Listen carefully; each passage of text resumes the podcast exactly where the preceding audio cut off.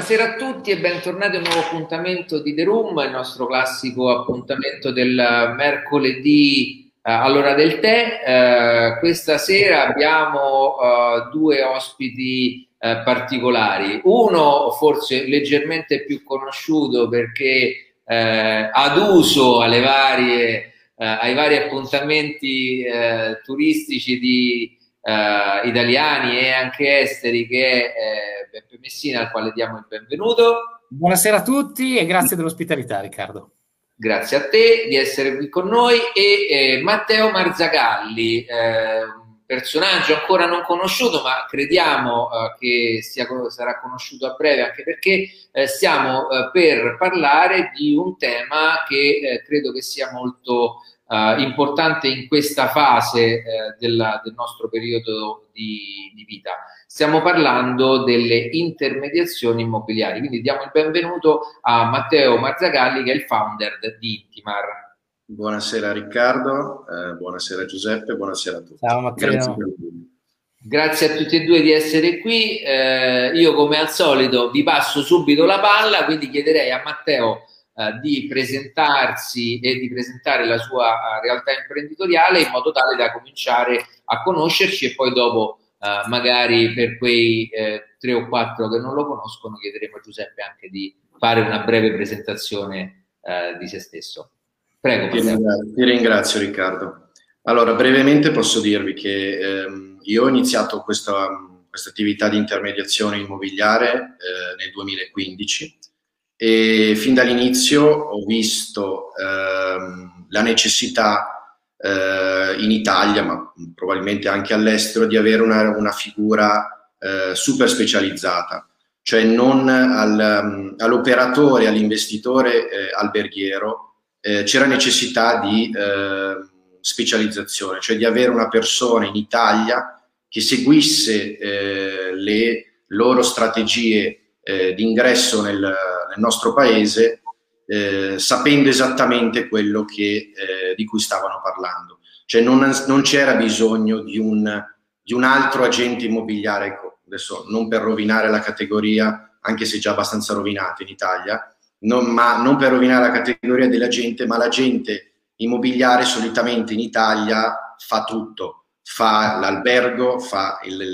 il, il negozio, fa il monolocale, fa il, la villa d'epoca, eh, tutto, tu, diciamo che tutto fa brodo per l'agente immobiliare, cioè prendo tutto quello che c'è, tanto prima o poi lo darò a qualcuno.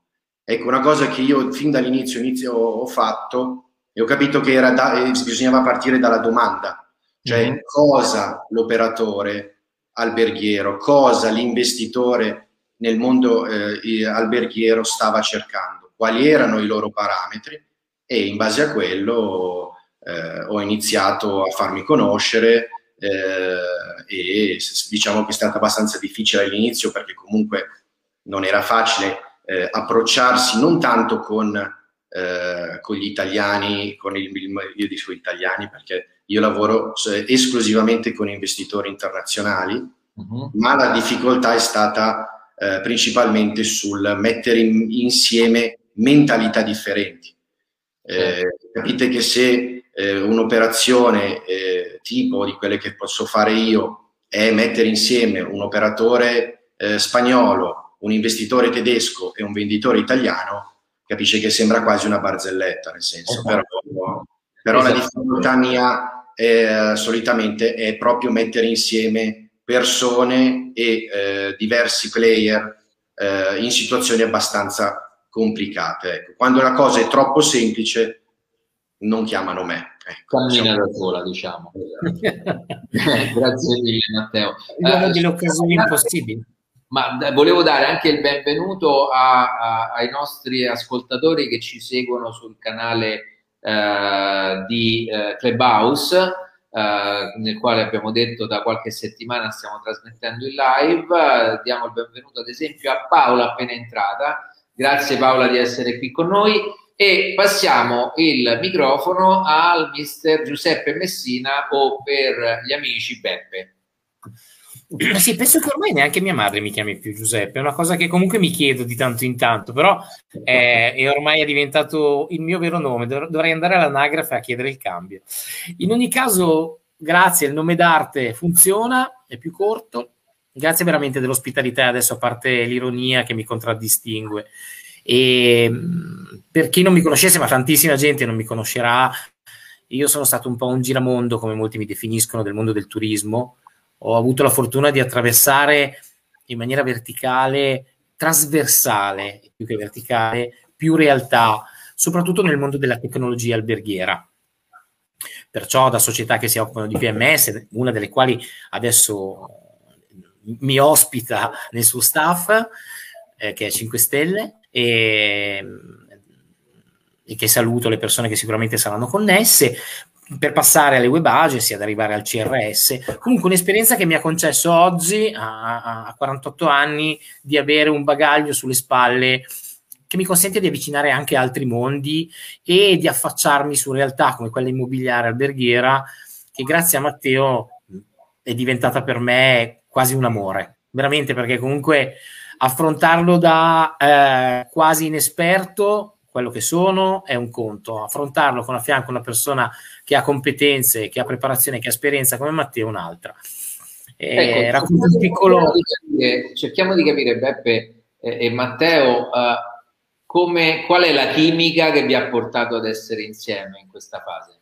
Cioè, perché, io racconti tu. perché siamo qui tutti e tre insieme? Okay. Io rompo le scatole, ok, e va bene. Ma qual è la, uh, la, il collante e il motivo per cui uh, siete insieme questa sera? Grazie della domanda, come direbbero, sai quando siamo sì, nelle trasmissioni televisive serie, grazie della domanda. E cosa ci ha portato adesso a conoscerci? In realtà è stata una persona che ci ha, che ci ha fatto conoscere, una persona, un amico eh, che ha messo in piedi, se Matteo me lo permette, un progetto interessantissimo dove Matteo è stato anche in parte coinvolto a livello immobiliare, che è eh, Fabio Coppola di Yellow Square. Amico, è un progetto meraviglioso. Certo. Progetto meraviglioso che è nato a Roma, adesso si sta espandendo, magari entro già anche in tema di, nel tema eh, che ci vede protagonisti, si sta espandendo a Milano dove malgrado il Covid, eh, Fabio si è impegnato e si sta impegnando con tutte le sue forze, ragazzo incredibile nelle sue energie per aprire quanto prima. E ancora meglio il progetto di Firenze che oltre a ricevere eh, ospitalità, un, un posto per ospitalità, riceverà anche, cioè si espanderà come eh, hub musicale perché vedrà all'interno di questo progetto uno studio di registrazione e una sala prove Mm. Firenze è una città da questo punto di vista estremamente florida nei progetti, nei nuovi progetti. Come devo dire anche Roma comunque, dopo magari ne parleremo in maniera un po' più approfondita. Ci siamo trovati per ritornare e fare un passo indietro eh, con Matteo a ITIC a Rimini tre mm. anni fa, eh, alla prima edizione di ITIC. Eh, Fabio ci ha fatto conoscere, abbiamo capito sin da subito eravamo due uguali. Eravamo due, eravamo due uguali. Che dovevano, che avevamo delle affinità. E, e, ci siamo interessati comunque di alcuni progetti insieme. Eh, facendo i dovuti scongiuri, alcuni di questi progetti stanno andando avanti nella direzione giusta. Assolutamente. E, ed altri che stanno arrivando un po' in tutta Italia.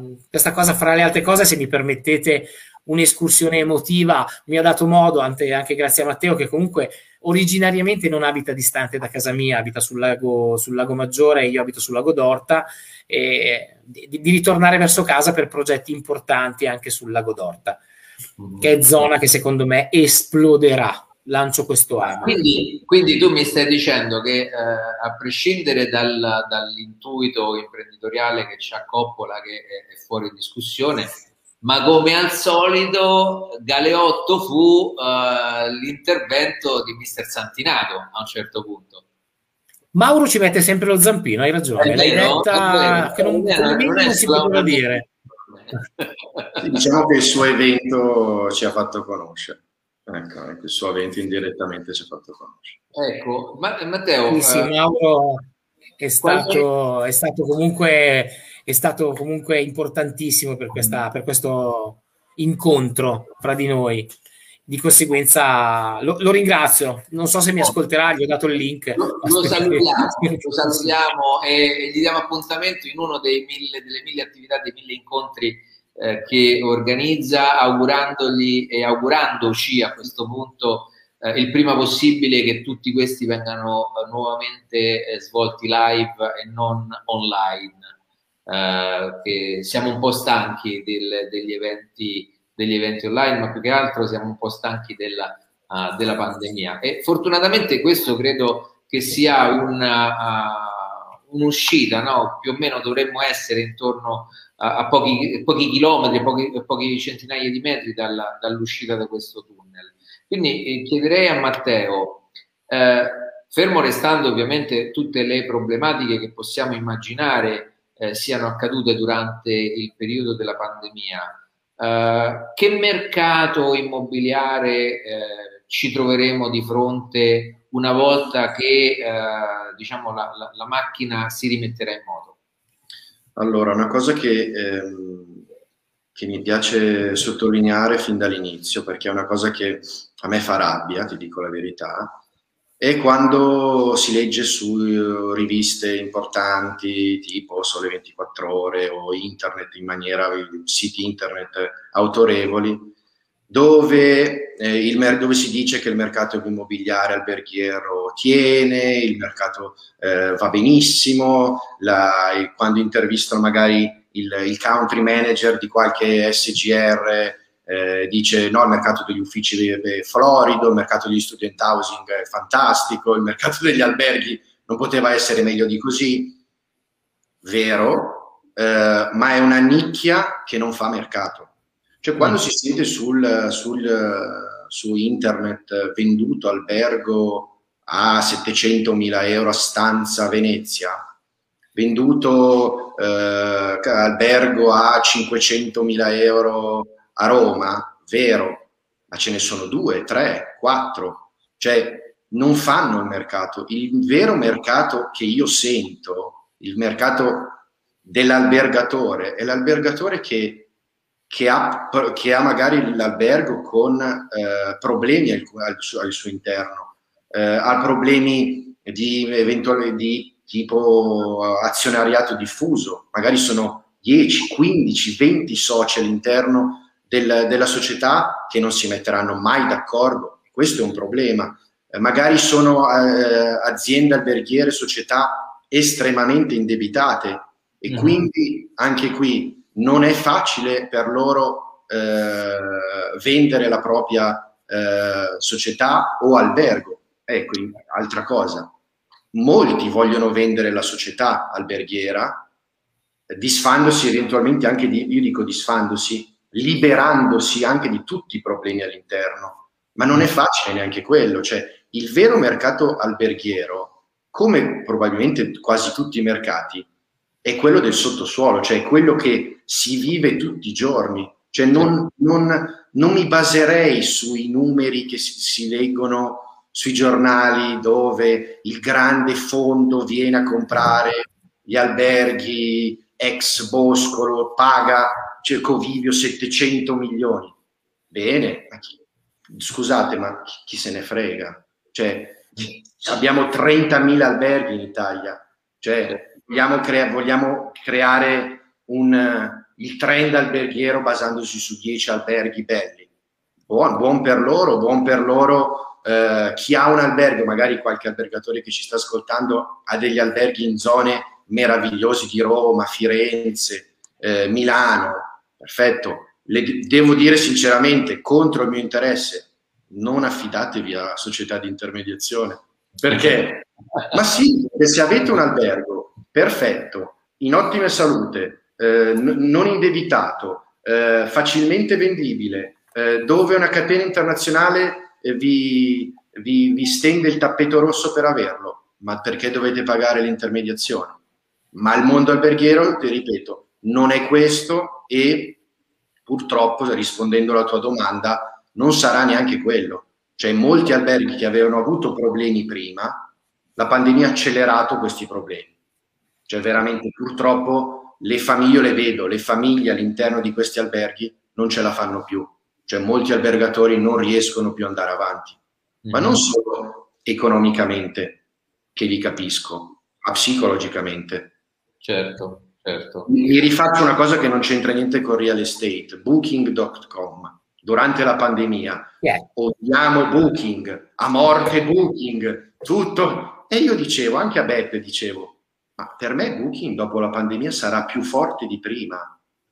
E se guardi la, solo la quotazione in borsa di Booking, è tornata a pre-Covid. Certo. Cioè, l'investitore si aspetta che Booking tornerà a decidere lui delle sorti degli albergatori. O fanno qualcosa di diverso, tipo Fabio Coppola, per esempio di Yellow Square, sicuramente uno che non sta a aspettare che le cose gli passano davanti, oppure verrai coinvolto dall'onda Booking. Anche, anche ecco, se... e, e su, questo, su, questo, vorrei coinvolgere un attimo Beppe, perché no, noi conosciamo uh, il mondo degli albergatori. Il mondo degli albergatori normalmente è un mondo che è ad uso a, a piangere e va sempre male, anche nei migliori momenti floridi, no? Va sempre male, va sempre male, va sempre male. Ecco, come lo eh, coniughiamo con quello che ha appena detto Matteo, vale a dire che dall'altra parte la stampa eh, ci, ci, fa vedere delle, delle operazioni sicuramente interessanti, sicuramente importanti, ma che però non danno un trend di mercato, no? sono un'operazione che se l'analizzi a sé stante ha un certo tipo di peso, un certo tipo di valore. E vorrei legare tuo, questa tua riflessione al commento del, di uno dei nostri eh, ascoltatori live, che è Roberto Amurro, che eh, ci dice ok domani chiudo domani chiudo. Presumo... chiude Roberto Amuro siamo a posto. Roberto esatto, è esatto ho dato le indicazioni ho dato le indicazioni. se Roberto me lo permette eh? credo se che Roberto me lo permette l'indicazione, eh, l'indicazione data da Matteo uh, sia abbastanza propedeutica per avere un certo tipo di, uh, di reazione. Ovviamente Roberto non chiudere domani eh, no. ma neanche dopodomani eh, è come eh, se tornassi indietro dopo il uh, 99 cancello su 100 da superare. Eh, passo la palla a Beppe. Vorrei approfittare di parlare proprio di, eh, so che Roberto me lo permetterà, Roberto è un amico da 15 anni e anzi lo ringrazio che è, ha partecipato stasera, me l'ha promesso e l'ha fatto. E ah, Roberto Amuro è un esempio per tutti coloro che fanno turismo.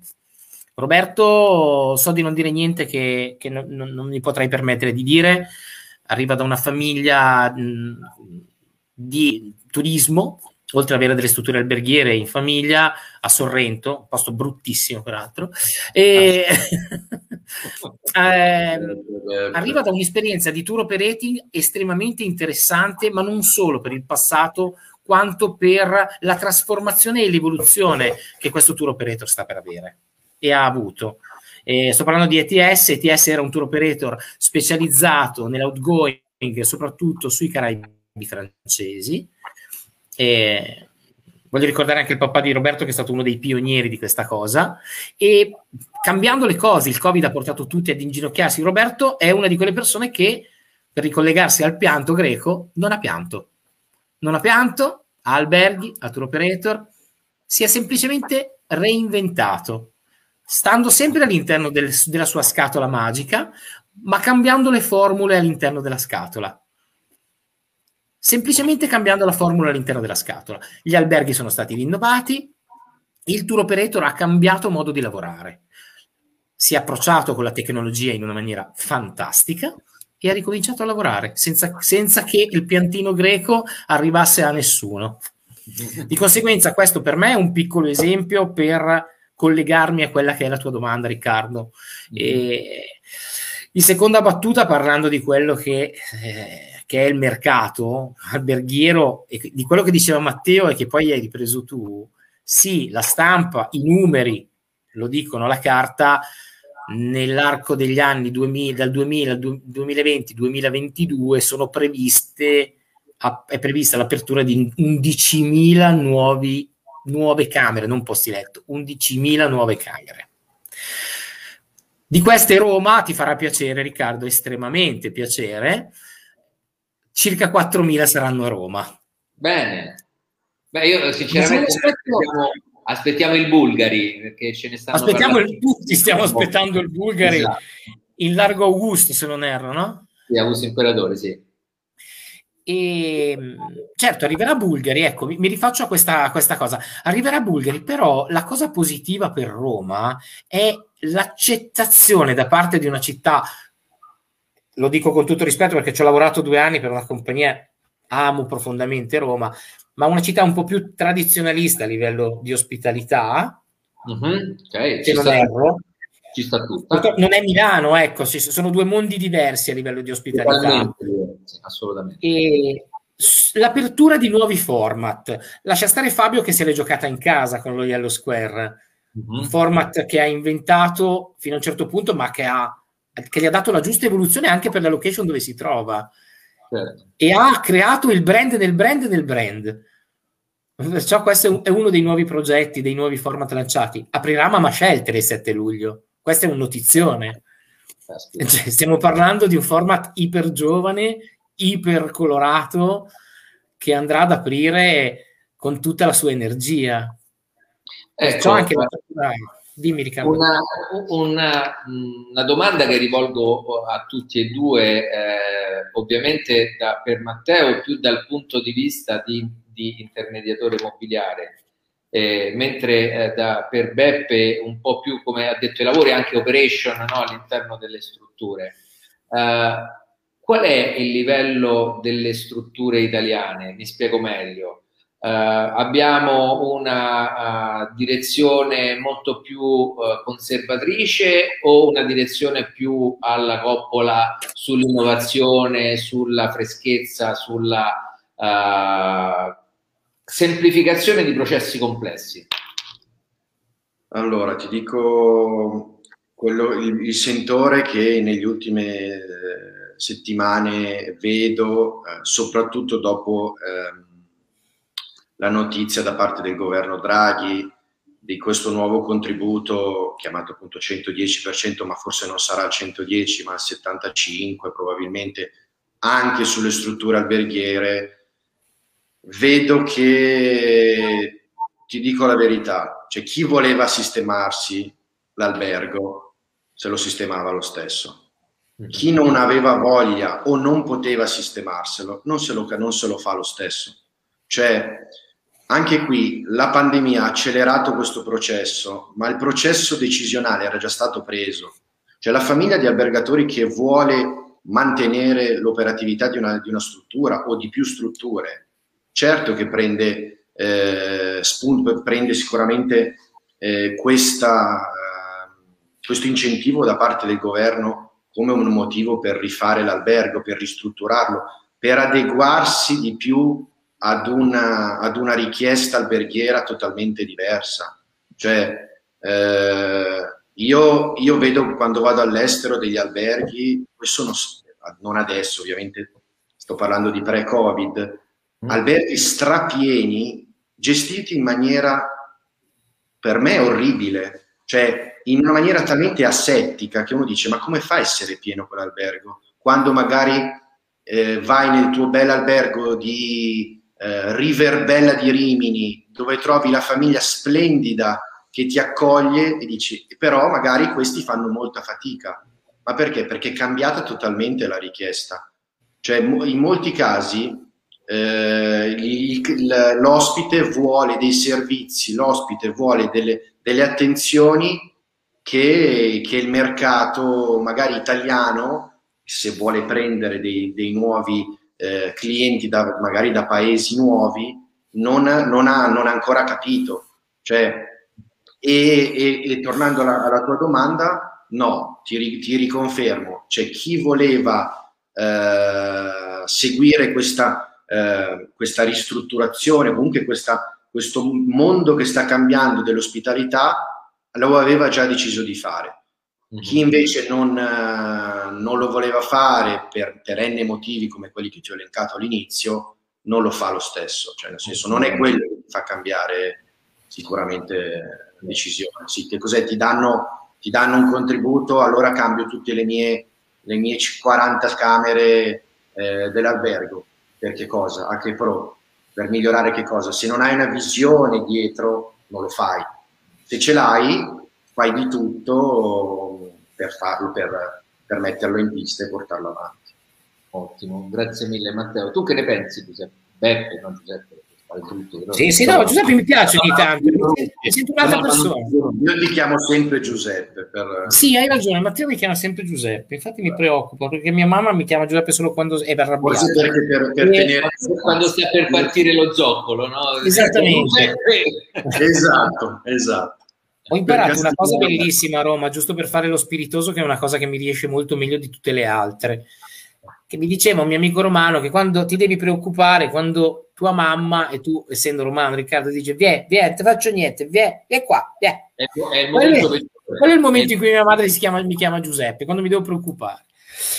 Ma cosa ne penso? Io penso, pe- penso che ci siano due o tre aspetti da considerare. Mh, oltre a quello che ha detto Matteo de- de- della fonte dell'ospitalità, del DNA che ci contraddistingue, di come trattiamo i nostri alberghi.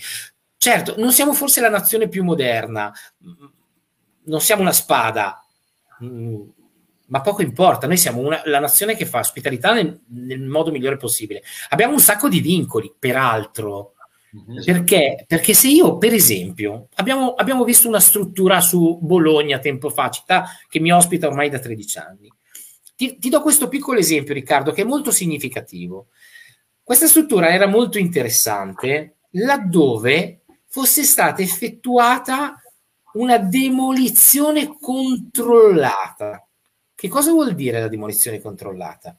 Avrebbero dovuto spendere solo di pannelli protettivi intorno alla struttura in pieno centro, peraltro, una cifra improponibile perché i beni culturali, la sovrintendenza, l'inquinamento acustico, una serie di, di, dettagli che non sto qui a elencarti uno per uno, non gli avrebbero permesso di fare altrimenti.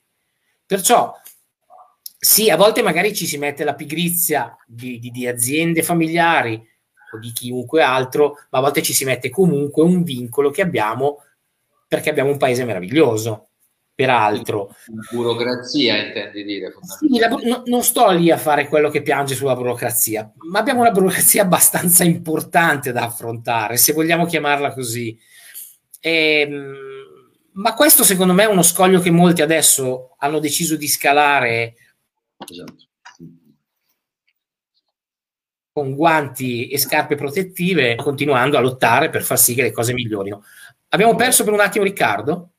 No, io ci sono, mi sentite? Eri te che eri, ah, okay, no, ho visto eri te, eh, il perduto. Però, eh, scusate, io sono sempre perso. Eh, però ti dico, ritorno sul fatto che un'altra considerazione da fare in maniera importante è che sta cambiando non solo in maniera strutturale, ossia delle nuove, eh, dei nuovi modelli di ospitalità inteso come albergo, ma come modelli di ospitalità, sapete meglio di me, outdoor. Perciò sta prendendo piede il glamping, sta prendendo piede comunque un turismo che non richiede la ristrutturazione, che non richiede l'impianto di, nuovi, di nuove strutture vere e proprie. Naturalmente in piccola parte, forse sarà una bolla per, per, per, il, per, il, periodo del Covid e post-Covid. Spero di no per chi ha investito in questa cosa.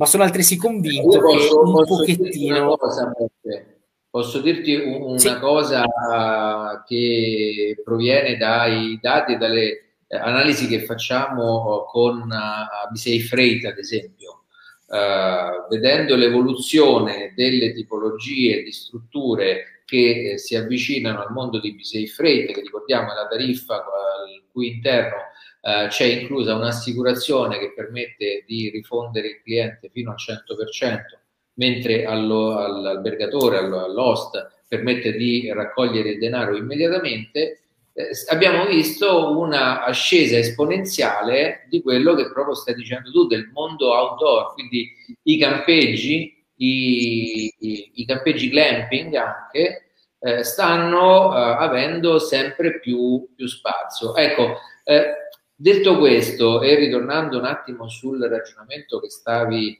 eh, che ci stavi esponendo prima relativamente alla, alla burocrazia che abbiamo in Italia, noi purtroppo sappiamo che uno dei grossi limiti, dei grossi freni a mano del turismo italiano è dettato dal famoso titolo quinto con la uh, delega, passatemi il termine bruttissimo, alle regioni uh, della promozione e della regolamentazione del, del.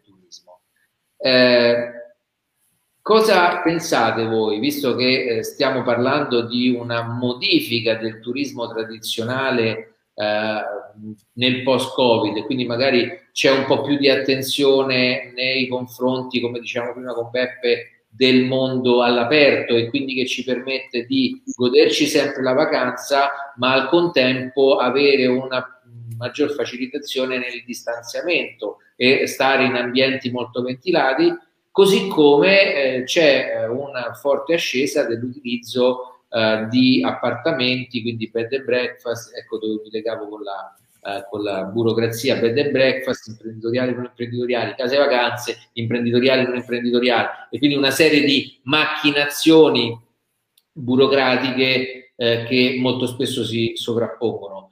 Ecco, eh, non c'è il rischio dal punto di vista anche dell'intermediazione immobiliare di strutture ricettive che queste un altro bruttissimo termine, nuove strutture ricettive possano uh, creare una turbolenza nel mercato?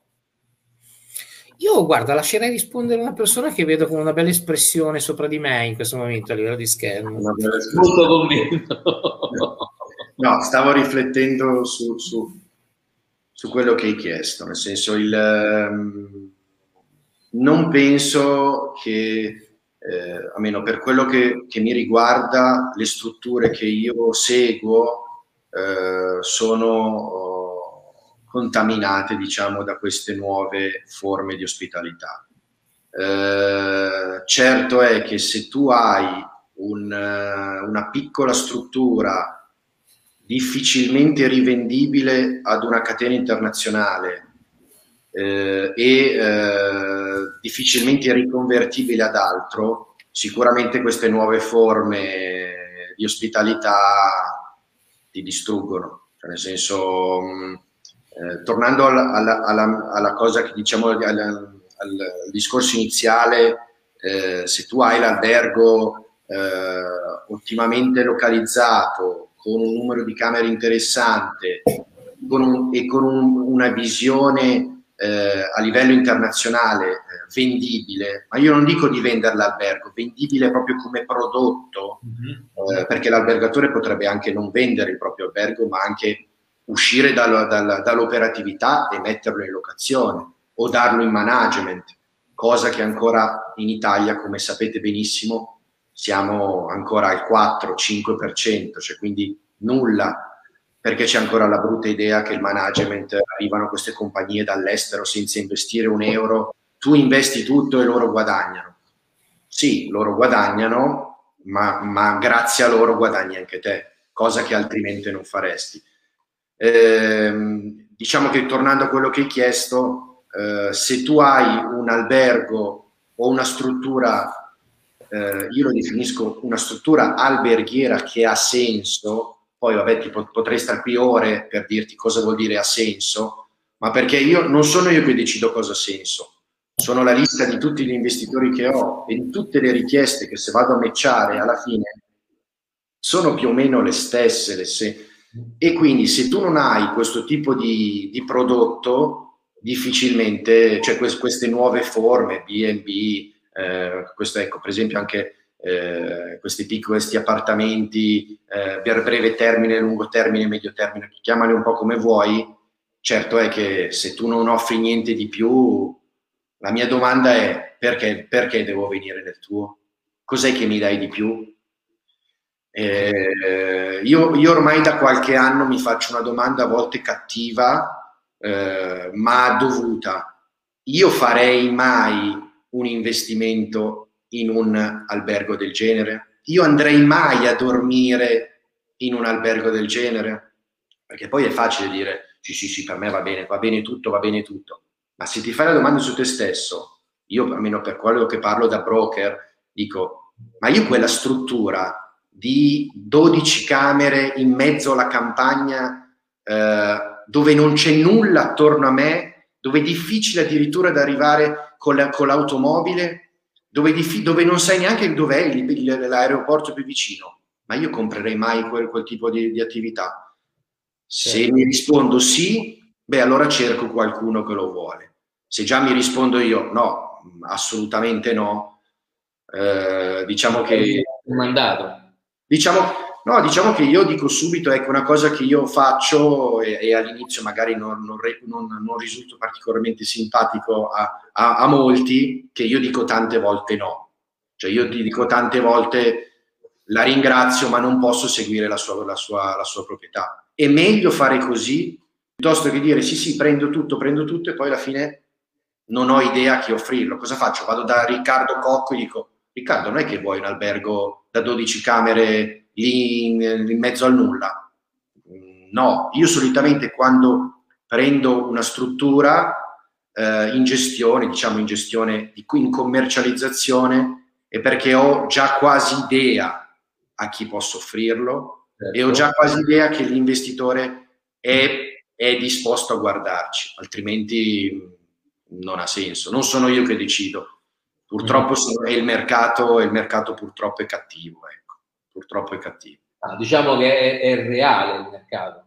Sì, però è... la, la, la, realtà a volte fa male, nel senso, cioè quando, quando l'ultima volta anche con Beppe stavamo eh, iniziando una, una, una commercializzazione su un prodotto richiesto a 180.000 euro a stanza, Uh-huh. Gli investitori che erano disposti a guardarlo erano disposti a guardarlo a 65 barra 80 mila euro a stanza. Ecco, quindi diciamo che, quindi capisce che fondamentalmente la, la, la bilancia uh, fino a, al momento in cui è equilibrata uh, pesa tantissimo su, dal punto di vista emotivo certe volte. Assolutamente, quindi, assolutamente. Magari stiamo parlando di strutture di famiglia, eh, c'è tutto il peso emotivo dove magari la struttura era del nonno, eh, esatto. che l'ha lasciata al papà, che l'ha lasciata a me, e io mi correvo in quel corridoio, quindi per me quel corridoio ha valore 10 volte superiore a quello di mercato. Anche nel mondo uh, dell'intermediazione immobiliare alberghiera, in questo tipo di situazioni o soltanto nel mondo dell'intermediazione? Assolutamente. assolutamente. Ci hai preso in pieno, assolutamente. Cioè, la cosa difficile da far comprendere uh, ad alcuni albergatori il, la, l'impossibilità in molti casi di capitalizzare la gestione. Cioè uno dice, il mio albergo vale 80.000 euro a stanza, ok, no, però mi dai 80.000 euro in più per la gestione. Ma dall'altra parte la cattiveria, ripeto, la cattiveria anche di questo, ma non cattiveria, ma è la cattiveria del business plan degli investitori, è che questi 80.000 euro di gestione non te li pagano, non te li pagano. Ti possono pagare una parte, va bene, te la possono pagare, ma vista come quasi buona uscita, ma non ti pagano 80.000 euro, perché poi tanto arriva l'investitore nuovo, in molti casi ristruttura completamente, porta un brand totalmente nuovo, che ha già tutte le sue strategie, ma perché ti deve pagare 80.000 euro in più? E allora faccio una domanda, faccio una domanda a Beppe, eh, che eh, ha vissuto tantissimo a Roma, quindi anche gli ascoltatori ci, eh, mi perdoneranno, eh, però se, si sente spesso dire nelle intermediazioni immobiliari, sia abitative che eh, di eh, strutture ricettive, non so se avete bisogno della traduzione, poi ditemelo, ma quando compro, compro eh, oro, quando vendo, vendo merda. Si sente dire molto spesso, no? Quindi, eh, qual è il giusto equilibrio secondo te, Beppe? Spero di dare la risposta giusta, con equilibrio. Ogni cosa ha un suo compromesso. Mi rilego a quello che ha detto Matteo. Certo, ti devo pagare la gestione, non te la voglio pagare c'è un compromesso lì, potrebbe esserci un compromesso. Faccio un nome e un cognome nel senso magari un albergo, un albergo no, diciamo un albergo in centro, siamo dalle parti di Piazza Venezia, uh-huh. hai una location spettacolare, hai 90 camere, ci devo spendere poco per ristrutturarlo? Beh, grazie. Potrei scendere a compromessi. Esatto. Potrei Quindi leggermente potrei... scendere a compromessi. Se hai 14 camere a Frascati, forse con tutta la bellezza che Frascati porta nel mondo, non hai lo stesso così tanto compromesso non te lo do. Certo. Ok? Certo, tutto questo porta a, a un sacco di altre considerazioni. Ehm, una parola su tutte, secondo me, non dobbiamo dimenticarci questo specifico momento in questo anno, perché lo vedo come un anno, quello veramente orribilis, no? È la vulnerabilità del mercato. Questo mercato è vulnerabile. A Roma, come lo è a Venezia, come lo è a Milano, come lo è anche nelle città di seconda fascia.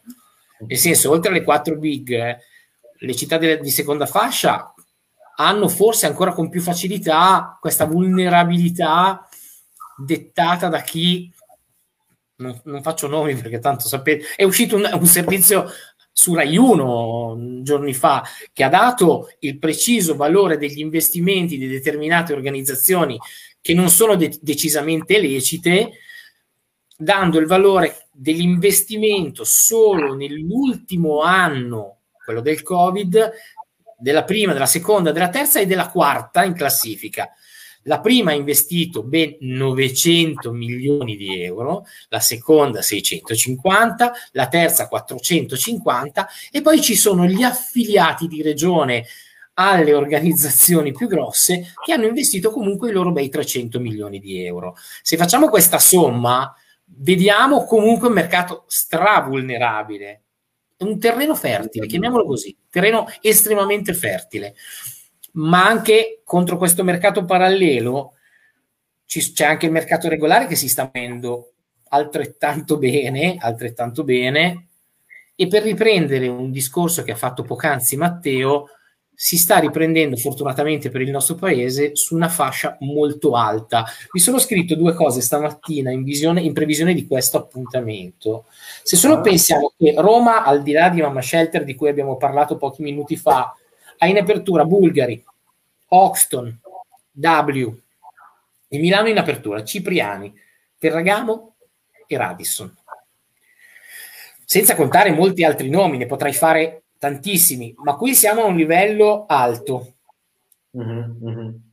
La cosa positiva, al di là delle città di prima fascia, è l'investimento che eh, una volta le catene, eh, se mi sbaglio poi mi, mi correggerete perché ho cercato di studiare nel migliore dei modi, una volta le catene non investivano, soprattutto i brand importantissimi, non investivano tantissimo sul sud.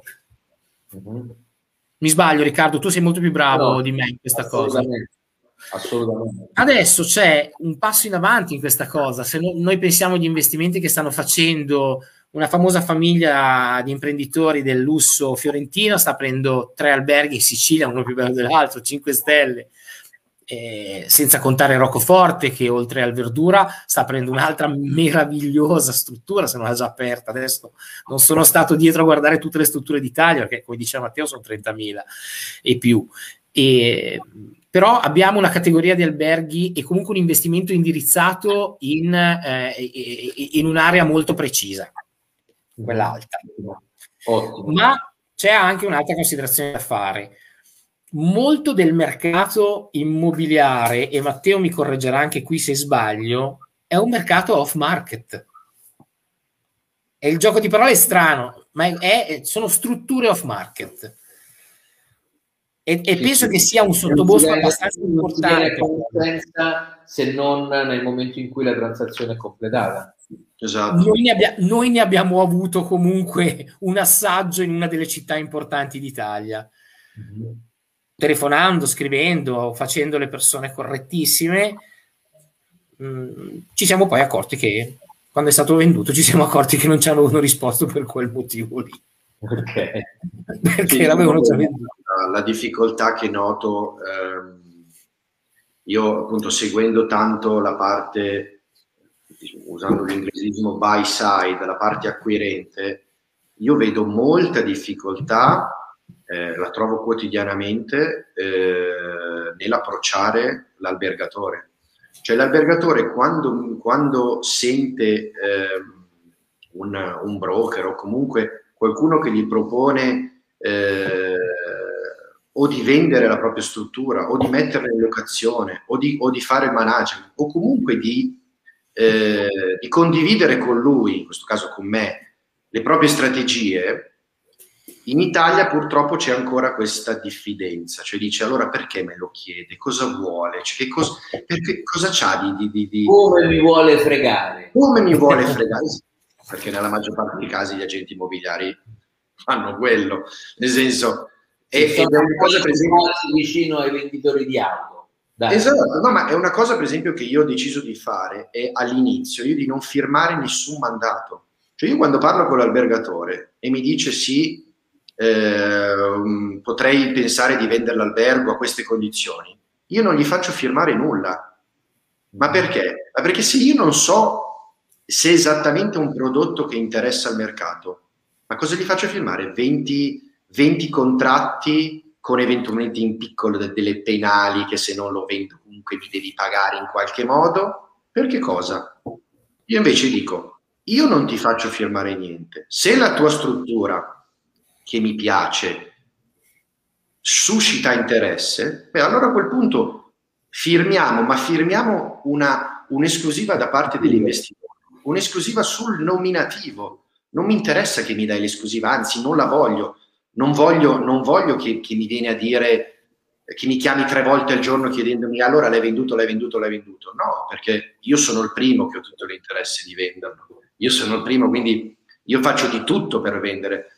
Eh, certo è che la, la, situazione nel mercato italiano non è così. Cioè io quando parlo con alcuni eh, albergatori mi dicono no, no, ma guardi che è venuto il suo collega io dico, guardi, io primo non ho colleghi, eh, secondo, secondo, con me non deve firmare niente, con me deve solo, deve solo impegnarsi ed essere onesto con se stesso. Lo voglio vendere, lo voglio mettere in locazione, voglio cambiare le sorti della mia proprietà o no? Se la risposta è no, va bene, ci beviamo un caffè, amici come me. No, no, io non, non ho necessità di, di vendergli il suo albergo ho la volontà sicuramente, ma non la necessità di, di portargli via qualche cosa che si sente suo. Se lui può tenerlo o lo vuole tenere, ben volentieri di trovare una soluzione anche in quello. Cosa che ho fatto parecchie volte, molte volte sono, ho trovato dei gestori che hanno preso in locazione delle proprietà, danno una, una, una, una rendita certa, questo pre-Covid, perché adesso è aumentato molto il variabile e è diminuito molto il fisso, per ovvi motivi che anche l'operatore si vuole tutelare, eh, però anche quello, cioè sono tutte cose che, che si impara, nel senso si impara facendo e l'albergatore stesso non è che si deve fidare perché non mi fiderei neanch'io, ma si deve aprire e deve essere onesto con se stesso. Questo è, questo è fondamentale. Assolutamente. Allora, prima abbiamo fatto un passaggio molto veloce su alcuni termini eh, e mi piacerebbe perché diciamo che fondamentalmente la trasmissione eh, oltre a, a, fare una fotografia un po' sui vari temi che si, si toccano di volta in volta eh, mi piace che lasci eh, un qualcosa a chi, sta, a chi ci sta ascoltando abbiamo parlato di diverse tipologie di contratto che ci possono essere eh, tra il proprietario delle mura e eh, un possibile gestore perché molto spesso accade, come diceva prima anche Matteo, che eh, la proprietà sia stanca della gestione, ma questo non significa che vogliano disfarsi della proprietà dell'immobile. Ecco, eh, decidete voi chi risponde. Ci fate una panoramica cercando di spiegare eh, un, un pochino, c'è un segnale qui sotto, fanno così, eh, di eh, spiegare un attimino quelle che sono le, le, macro differenze, ovviamente poi nelle micro si va più a fondo magari studiandolo meglio nelle, nelle definizioni contrattuali, ma quelle che sono le differenze tra uh, un contratto di gestione, un contratto di management, un contratto di affitto. Uh, ti va di, di, di, portarci a fare questo viaggio, Matteo? Allora, eh, io ti posso dare eh, quello che il, che il mercato o comunque l'investitore propone a me da, da condividere poi con l'eventuale venditore o comunque proprietario. La, mm, l'operatore, banalmente, la, la, la prima eh, è l'acquisto, l'acquisto delle mura, eh, quindi un asset deal, cioè l'acquisto della proprietà eh, e basta, mm, eh, senza, senza nulla attorno. La seconda eh, cosa che sta venendo fuori eh, molto più frequentemente è lo share deal, quindi l'acquisto della società che mm. possiede l'albergo, dove, dove, si porta dietro tutte le problematiche che ci siamo detti. Nel senso, l'albergo, eh, eh, la società potrebbe, potrebbe, la società potrebbe solamente possedere l'albergo come real estate, ma potrebbe essere anche la società operativa. Devo essere sincero, in molti casi è anche quello. Quindi chi compra la società si porta a casa anche i dipendenti, si porta a casa anche i debiti, si porta a casa anche i crediti, che non ci sono mai solitamente perché sono sempre crediti che, sono sempre crediti che purtroppo sono... Diciamo che l'incentivo alla cessione dell'operatività o delle mura è eh, sottoposto ovviamente a dei numeri che non siamo sempre felici. Sì, e poi soprattutto la, la, proprietà cerca di vendere la società quando? Quando ha magari una proprietà di famiglia da eh, 20, 30, 40 anni e ci sono anche problemi di rivalutazione dell'asset all'interno. Quindi comunque se vai a vendere l'asset devi pagare subito le tasse sulla, sulla plusvalenza, se vai a vendere le quote societarie è diverso. Adesso se non sbaglio, non so se ancora sei già attivo, eh, ci dovrebbero essere anche qui eh, delle modifiche per la rivalutazione delle, delle strutture ricettive. Eh, e questa è la parte acquisto. Poi c'è la parte locazione, la parte lease, quella che gli investitori chiamano lease. L'investitore, ehm, eh, in questo caso l'operatore, l'operatore che potrebbe essere sia il brand uh-huh. sia il white label cioè uno che... Eh, scusa? Che differenza c'è tra eh. l'operatore brand e l'operatore white label? White label è un operatore... L'operatore white label che gestisce fisicamente la struttura ricettiva, ma gestisce tramite il, un brand internazionale. Cioè okay. è, un è, un po', come se eh, in questo caso adesso guardo te mi viene in mente come se Riccardo Coppo fosse il white label e gestisce eh, The Room tramite il, il brand di Safe Rate. Ecco. Okay. Non è che il Safe Rate è suo, ma lui opera tramite di Safe Rate. Quindi okay. questo, potrebbe, questo è, il, eh, è l'alternativa del, uh, del, white label. Qual è il vantaggio per il, per, le, per il proprietario? È che mette in locazione l'immobile, cioè il, ha una, una rendita fissa eh, eventualmente anche eh, collegata ad un variabile sul, sul, sul, sul, fatturato, e però in questo caso il, eh, il proprietario ha una pseudo certezza. Dico certezza perché fino, fino, fino a due anni fa era una certezza, dopo il Covid non è neanche più una certezza neanche quello. Punto interrogativo.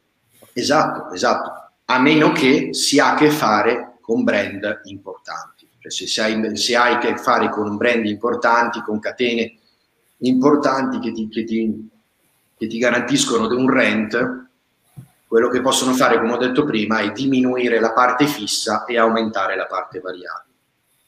La terza soluzione, eh, che per, ovviamente per, per ovvi motivi prenderà molto piede in Italia, sta prendendo piede, è il management il management, cioè diretto, vuol dire che il proprietario dell'immobile dà in gestione a eh, queste catene internazionali, tutti conosciamo, eh, prendendosi però cura di tutto. Prendi cura della ristrutturazione, ti prendi cura di fare le camere esattamente come vogliono loro, ti prendi cura di assumere i dipendenti, ti prendi cura di tutto quello che la stessa catena, la stesso operatore ti dice di fare e poi danno loro in mano, loro, loro gestiranno per te. Qual è la differenza? Che con leasing, con leasing, con la locazione ti danno una parte fissa e poi loro potrebbero guadagnare milioni, non è un problema del, della proprietà. La parte management invece è il contrario, cioè tu sei parte dell'operatività, cioè se guadagni 100, una parte la dai alla catena internazionale, ma tutto il resto rimane in mano a te. Quindi questo è per dire al, magari agli albergatori che, che ci stanno sentendo di non eh, eh, editare a priori il management. Potrebbe essere una cosa...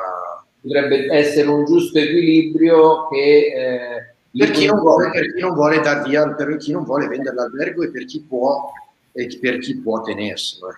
Eh. E magari coinvolge ancora nell'operatività entro certi termini, ovviamente. Entro certi termini perché questi vogliono sempre fare come vogliono loro. Eh vabbè, ma è, è, è giusto. Però ecco. è, una, una, una, soluzione vincente perché se, se, se, se, io apro, Matteo Marzagalli apre Hotel Marzagalli non lo riempirà mai. Se lo apre Marzagalli con Hotel Hilton, dal giorno dopo apro la porta.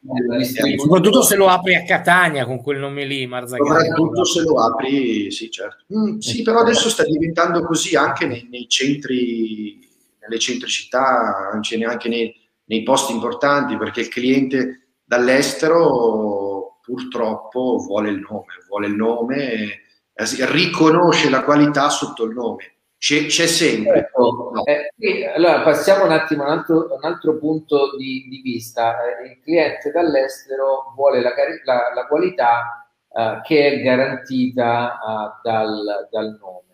Eh, quindi Beppe ti chiederei, eh, anche perché siamo agli sgoccioli del nostro incontro, a tuo avviso è più importante la standardizzazione che noi troviamo nei grandi brand quindi, ad esempio, il Marriott di New York più o meno, sicuramente gli standard sono uguali, ma più o meno eh, anche il tipo di arredamento, il tipo di struttura è similare a un Marriott di Roma. Oppure la caratterizzazione della maggior parte degli hotel italiani gestione diretta e familiare eh, ha un carattere più Uh, familiare, appunto, più uh, ricercato da un certo punto di vista perché è più storico del territorio. Secondo te i clienti post-Covid uh, che cosa cercheranno? Più l'uno o più l'altro? Vuoi la mia, vuoi la mia verità? Certo. In misura, secondo me, con il giusto rapporto, chi voleva andare in via Margutta faccio una, un nome fantastico per Roma. Un albergo con le pareti imbottite e, e, e il tessuto che le ricopre prezioso, la passamaneria, il letto a baldacchino, vorrà ritornare lì. Non vorrà la standardizzazione del brand. Uh-huh. Penso sia così, non, non la vedo molto differente. Forse il brand darà più sicurezza, per quanto? Fino a quando ci siamo tolti la paura? Mm-hmm. Ecco, sarà un momento. Matteo forse non è d'accordo su questa cosa, mi piacerebbe dopo sentire il suo parere, perché lo capisco dagli occhi ormai quando non è d'accordo con me e mi fa piacere. E, ehm, a tuo avviso, Beppe, stiamo andando incontro a una segmentazione eh, molto più raffinata nella tipologia di clientela, dicendo quindi con questo che probabilmente il cliente che si rivolge a quel tipo di struttura con il letto a baldacchino non è un cliente di una catena alberghiera, così come il cliente che eh, si approccia a una struttura uh, extra alberghiera, che possa essere un appartamento, un B&B o una casa vacanze, non è eh, un cliente rubato a una catena o a un albergo di famiglia. Sono clienti che hanno delle esigenze totalmente diverse fondamentalmente. Sì, e poi che hanno comunque un, un, un'origine e una fidelizzazione differente. Il signor Marriott, per non fare nomi e cognomi dei manager, fa gli auguri di persona a Natale. un uomo così sa come tenersi i clienti. Certo. Anche post-Covid.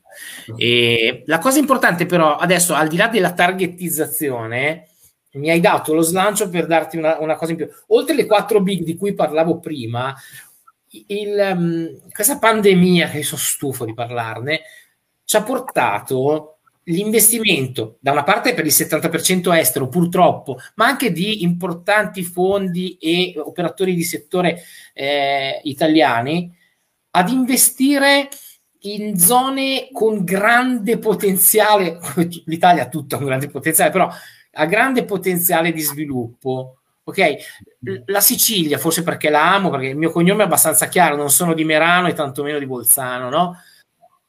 La Sicilia è la regione che più di tutte, quest'anno, eh, sono dati alla mano, cose che ho letto e ho studiato, è quella che ha avuto la maggiore attenzione sia dagli investitori esteri sia da quelli italiani, ne parlavamo un minuto fa, questa famiglia, poi dei, dei, della famiglia Forte, che ha investito sulla Sicilia, ha avuto un, un'enorme impennata, quasi il 10% di investimenti in più su tutto il territorio. Si sta parlando di una cifra mastodontica. Perciò, al di là della targetizzazione, stiamo andando a parlare di una, eh, come dice, cioè, si, si, si, divide di più il capitale turistico. Eh, avremo uno scenario un po' diverso, qua, per quanto io ne capisca di questo settore dove sono da quando ho 17 anni. Condividi, Matteo? Mi vedo un po' scettico. No, non, allora, se, eh, se, condivide non è Matteo. No, esatto, esatto, esatto. Bastian contrario. Eh, no, quello che mi ha dato un'indicazione eh, Beppe di una cosa che ho, eh, anche qui che non mi è piaciuta, però a mia, a mia, a mia eh, opinione, eh, tipo il gruppo Roccoforte. Cioè, noi siamo in un paese dove abbiamo la, la CDP, la Cassa Depositi e Prestiti, dove eh, decide di investire e di entrare nel capitale di una società alberghiera di lusso, di alberghi 5 stelle, meravigliosi, eh, perché io sono entrato solo in uno di questi alberghi, sono meravigliosi gli alberghi Roccoforte, eh, però mi chiedo, tornando sempre al solito discorso, cioè noi siamo in un paese con 30.000 eh, strutture alberghiere. Siamo in un paese dove la maggior parte sono alberghi 3 stelle, dove la maggior parte sono alberghi a gestione familiare. Cioè la nostra cassaforte, che in questo che diciamo che CDP è considerata un po' la cassaforte italiana, era il caso di era, era, era l'investimento giusto investire in un albergo di super nicchia come Roccoforte? Cioè, eh, la Sicilia, dove, dove, ha potenzialità enormi, come dice Beppe, enormi, sì, però eh, CDP deve aiutare o deve cercare di, di, coinvolgere operatori piccoli e medi, di, di catene che danno valore e portano valore alla, alla, alla, alla zona, alla regione. Eh, Roccoforte porta, porta a sé bel valore, Roccoforte porta a, a, quattro ricchi che vengono a spendere, ben volentieri, ma perché sono contenti, come dice Briatore, aiutiamo i ricchi a venire a spendere. Ma non basta di certo, nel senso, non, non, non basta questo, cioè eh, ci deve essere tutto un sistema dietro che aiuta e non solamente, come dicevo, vedi, si torna sempre al discorso, cioè queste piccole entità, perché però Conforto comunque è una piccola catena, eh, vengono magari aiutate, perché è stato completamente un aiuto l'entrare in capitale con CDP, eh, sì, ma, ma, più che altro per una cosa, per me, eh, di immagine, non tanto per, cioè se, se uno guarda i numeri... Mi permetto, mi permetto di, eh, difficilmente lo faccio, ma mi permetto di dare la mia lettura di questo, certo. uh, di questo fenomeno. Uh, da un certo punto di vista uh, credo che uh, l'intervento di CTP sia positivo in questo tipo di investimenti perché? perché permette in qualche modo di poter blindare e trattenere la proprietà di alcuni diamanti che abbiamo nel, nel territorio italiano in Italia ok? E sappiamo benissimo che ci sono tantissimi fondi che stanno investendo eh, su proprietà italiane, eh, fra, non, non, non, ho paura di dire che a breve, così come è accaduto qualche anno fa eh, per la Grecia, ci troveremo qualche fondo catarino che farà delle, degli investimenti e delle proposte per comprare il Colosseo. Quindi vengano no, queste, queste, entità italiane, queste cassaforti italiane che eh, preservano nostre, eh, i nostri diamanti.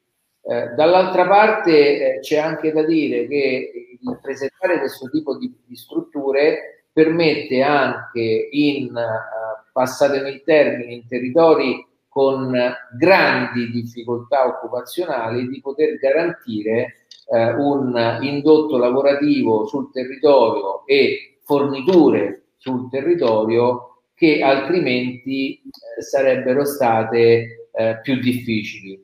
Eh, dove funziona il marchio, a prescindere da Roccoforte o da altri?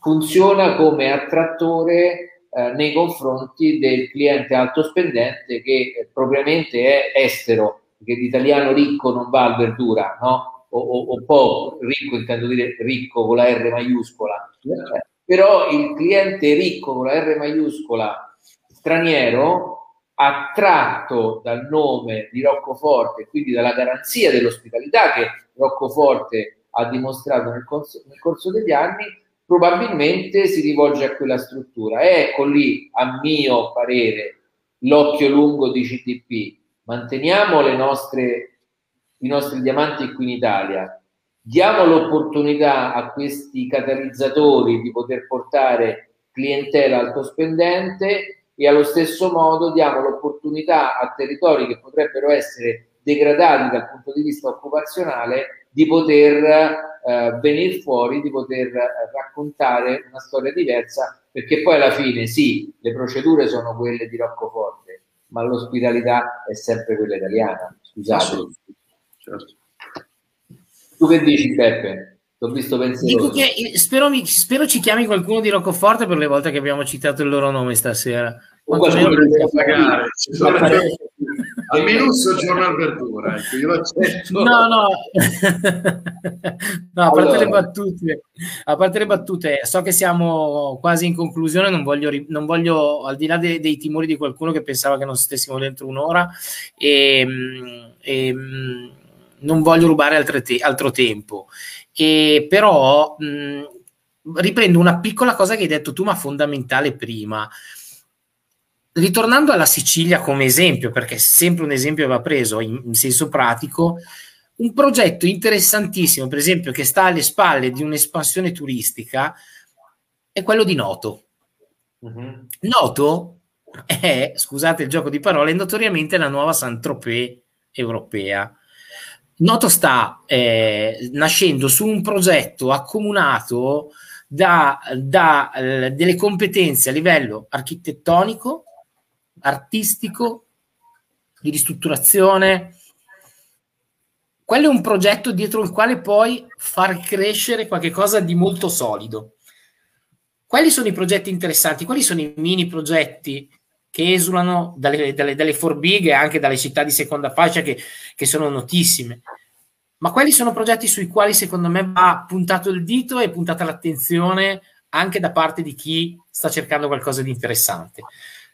Tornando un passo ancora indietro, come noto, altre città eh, che hanno interesse artistico, in questo caso comunque il barocco, eh, o di sviluppo, anche città del countryside, ne sappiamo qualche cosa con Matteo, stanno riprendendo comunque l'accento. Adesso non ne parliamo mai perché è giusto che non se ne parli delle cose. E... Però ci vedete un po' sorridere, dai. E, mh, ri- ri- ritengo che chiamano in radio per le domande? Oh, no, è e... ritengo che anche quello sia un mercato, un mercato che avrà, che avrà un, un, sicuro grande futuro. Mm.